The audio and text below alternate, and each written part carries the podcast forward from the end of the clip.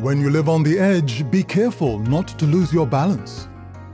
In today's world, it seems like we're living on the edge. In fact, we often describe something new and innovative as being on the cutting edge, or even the bleeding edge. But living on the edge can be like walking a tightrope.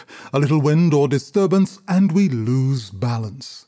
Many of us appear stressed these days. Maybe that's why little annoyances seem like disasters. The other day in the supermarket, I saw a mature woman shouting and screaming because another woman had pushed aside her shopping cart.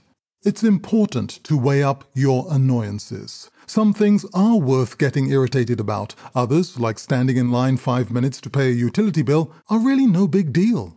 It's a good idea to schedule the things that really stress you out for times when you feel strongest.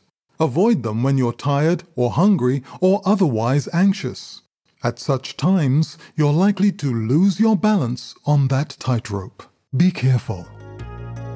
Hope you have a well balanced day.